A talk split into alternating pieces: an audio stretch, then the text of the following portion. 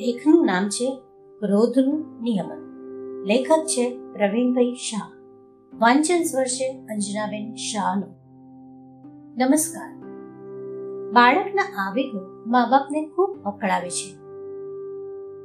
એમાંય બાળકનું ક્રોધનો આવેગ તો મા બાપને વિશેષ પરેશાન કરે છે. બાળક લાતો મારે જોર જોરથી બૂમ પાડે કે જમીન ઉપર આળોટે ત્યારે મા બાપ મૂંઝાય છે અથવા તો બાળક ઉપર ખૂબ ગુસ્સે થાય છે. કેટલાક ઢીલા મા બાપ બાળકના આવા વર્તન વખતે રડી પણ પડે છે. બાળકનો ક્રોધનો આવેગ ઘણો પ્રબળ હોય છે. ક્રોધનો આવેગ એ પ્રાણી માત્રને પ્રકૃતિએ આપેલો આવેગ છે. આ આવેગ પ્રાણીની અધિકારની પ્રાપ્તિ અને સ્વ બચાવ માટે ખૂબ જરૂરી છે. બાળકને જ્યારે કોઈ ઈચ્છિત વસ્તુ પ્રાપ્ત કરવી હોય અને તે પ્રવૃત્તિમાં જ્યારે અવરોધ ઊભો થાય કે કોઈ અંતરાય ઊભો કરે, ત્યારે બાળક ગુસ્સે થઈ પોતાનો વિરોધ પ્રગટ કરે છે. ઘણીવાર વિરોધનું પાત્ર મા બાપ બહેન, ભાઈ કે પડોશીનું બાળક હોય છે, અથવા તો બાળક ક્યારેક પોતાના ઉપર જ ગુસ્સો ઉતારે છે. બાળકને મળેલી સ્પર્ધા એ બાળકના આક્રોશના પાયામાં હોય છે. બાળક જ્યારે નિષ્ફળતા અનુભવે છે, ત્યારે પગ પછાડવા આળોટવું ઢોળફોડ કરવી, પોતાના વાળ ખેંચવા, અન્યને મારવું, મોટેથી બૂમો પાડવી, ગાળો બોલવી વગેરે જેવી અભિવ્યક્તિઓ દ્વારા પોતાનો ક્રોધને પ્રગટ કરે છે. બાળકનું આવું વર્તન મા બાપની ચિંતામાં મૂકી દે છે. બાળક પોતાને બગાડ, વગાડી દેશે તો, બીજાને મારી બેસશે તો હરિવારણાના કાચ તોડી નાખશે તો? ગાળો બોલીને આપણને શર્મિંદા કરશે તો? વગેરે જેવી ચિંતા મા બાપ અનુભવે છે. અને એ ચિંતામાંથી બચવા તેઓ બાળકનો ગુસ્સો દબાવવા કે શાંત કરવા પ્રયત્ન કરે છે. આવા પ્રયત્નમાં મા બાપ કેટલીક ભૂલ ખાઈ જાય છે, જેને કારણે બાળકને પારાવાર નુકસાન થાય છે. પહેલું નુકસાન થાય ત્યારે થાય છે જ્યારે મા બાપ બાળકનો ગુસ્સો શાંત કરવા તે જે માંગે તે હાજર કરી દેશે. માતા પિતાએ બાળકને આપવા જેવી ચીજ તે માંગે ત્યારે અથવા તો ગુસ્સે થયું હોય તે પહેલા જ આપી દેવી જોઈએ. તેને આપવામાં કોઈ હરકત ન હોવી. તેથી એવી ચીજ તે માંગે ત્યારે ન આપવી. પણ પછી તે ધમપછાડા કરે ત્યારે આપવી તેવું વર્તન વલણ બાળકને બહુ જ નુકસાન કરે છે. આનાથી બાળક કોઈ વિવેક શીખતું નથી. ધાપ ધમતી, ધમકીથી બધું મેળવી શકાય છે એવો ભાવ એના મનમાં દ્રઢ થાય છે. જેનાથી મોટી ઉંમરે તે પરેશાન થાય છે. બાળકના ક્રોધના નિયમનની સાચી રીત તો એ છે કે બાળકને ન આપવા જેવી ચીજ એ ગમે તેટલા ધમપછાડા કરે તો પણ ન આપવી. તેના ધમપછાડાથી બાળકને કે ઘરની અન્ય વસ્તુઓને નુકસાન થાય તો પણ તેના ક્રોધને તાબે ન થવું. બાળકનો ગુસ્સો વ્યક્ત થવા દેવો. ધીમે ધીમે તેનો આવેગ શાંત થશે. બાળકમાં દ્રઢતાની કેળવણી માટે આ રીતે આવેગ નિયમન કરવું ખૂબ જરૂરી છે. બીજું નુકસાન ત્યારે થાય છે જ્યારે બાળકનો ક્રોધ દબાવવા મા બાપ બાળક સામે ક્રોધિત બને છે. બાળકના ક્રોધને શાંત કરવાની આ ખોટી રીત છે.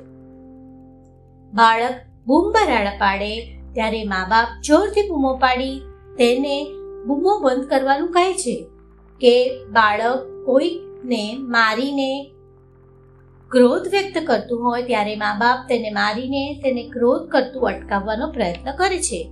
ત્યારે પરિણામ કાંઈ મળતું નથી. તેનાથી બાળકનો ક્રોધ શાંત થતો નથી. પણ દબાય છે.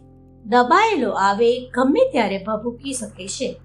આવેગને આવેગથી દબાવવાની આ રીત અમનોવૈજ્ઞાનિક છે.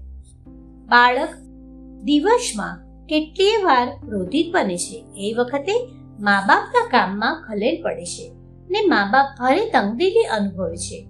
આ વખતે મા બાપ તેમને જે સૂઝે તે રસ્તો અખત્યાર કરે છે. પણ બહુધા આ રસ્તાઓ સાવ ગલત હોય છે અહીં સવાલ એ થાય છે કે બાળકના ક્રોધના આવેગનું નિયમન કરવાની સલામત રીતો કઈ? બાળકના ગુસ્સાના સમયે તેની સાથે કેવો વર્તન વ્યવહાર કરવો? ક્રોધનું નિયમન આ રીતે કરી શકાય. એક, બાળકના ક્રોધના આવેગને રોકો નહીં.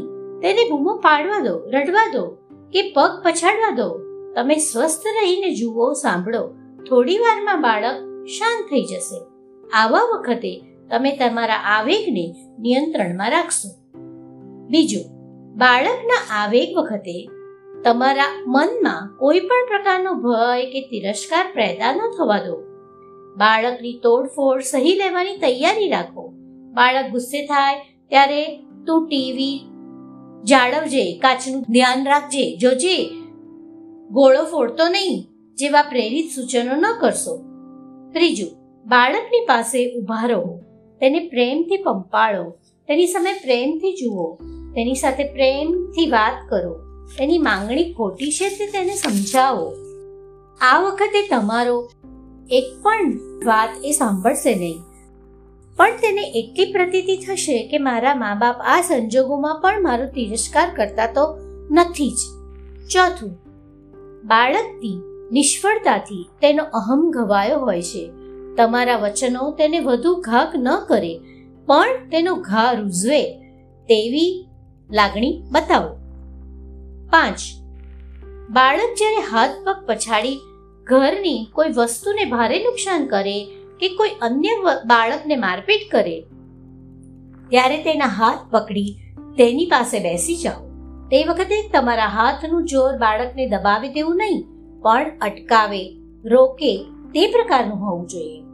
તમે તેને દબાવો છો તેમ નહીં, પણ અટકાવો છો તેવો ભાવ તમારા મનમાં હોવો જોઈએ.